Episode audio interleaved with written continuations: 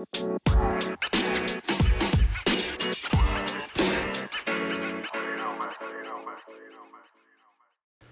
and welcome to the Mamil Daily Diary on Sunday, the 10th of November 2019.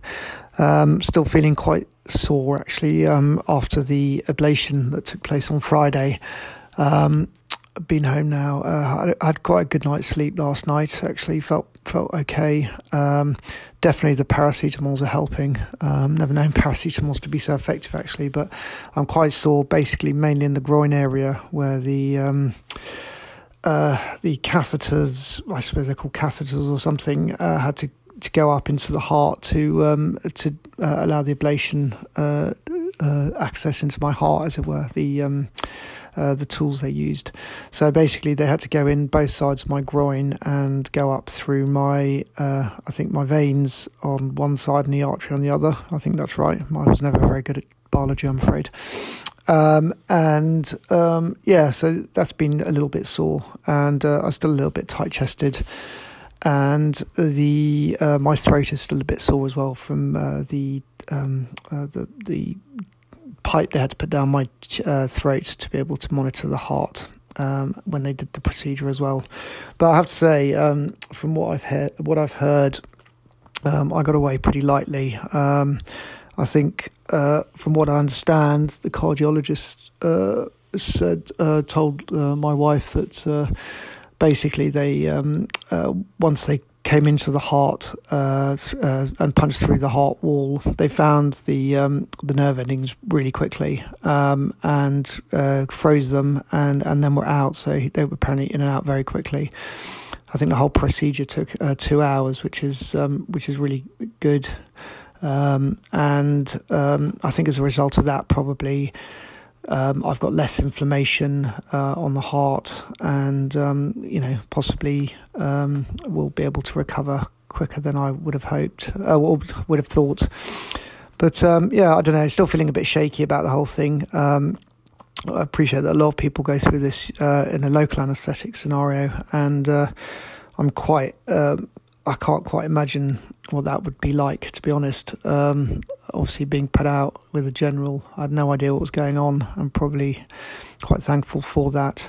Um, but um, yeah, no, people have um, uh, people have been telling me about sort of relatives or friends that have had an ablation done through local uh, anaesthetic, and it's been pretty painful for them, and also uh, you know it's having to lie very still for sort of two three hour periods. So um, you know, I need to understand and count myself lucky. Um, and um, just focus now on getting better and um, yeah, just getting, just you know, waiting for the sort of the the, the minor wounds to sort of heal up, and then um, uh, in a couple of weeks start the exercise again, just very slowly and build start building up. Um, other than that, I'm on um, uh, apixaban, which is a blood thinner to avoid uh, any sort of clotting, and hopefully uh, that'll do its job. I've got to be on uh, that until I see the cardiologist next in two three months.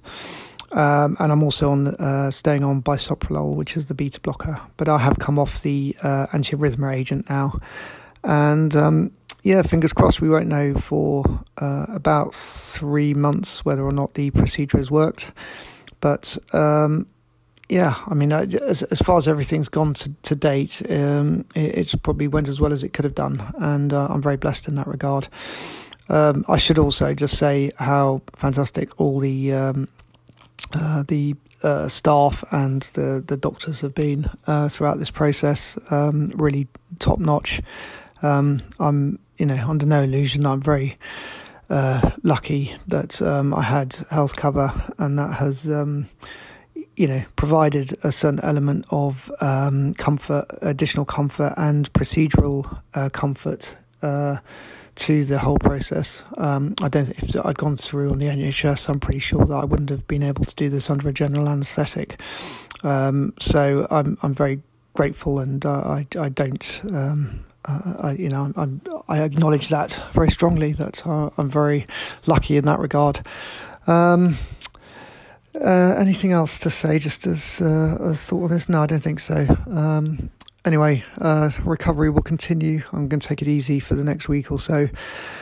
And um, yeah, uh, fingers crossed. We'll see what happens. But uh, yeah, if you um, if you're listening to this and you are on either have been or you're going to be going through a similar procedure, um, then please by all means do reach out. And uh, if you've got any major concerns or questions or uh, anything you'd like to ask about the procedure I went through, then please by all means do ask.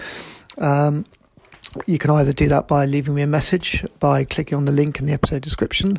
Alternatively, um, you can um, reach me through my blog at themamil.co.uk or on social media at the mamil. Um, but until tomorrow, um, if you are getting out uh, in this fairly lovely autumn sun, or is it winter sun? Not quite sure. But if you are, do stay safe and uh, many thanks for listening and speak to you tomorrow.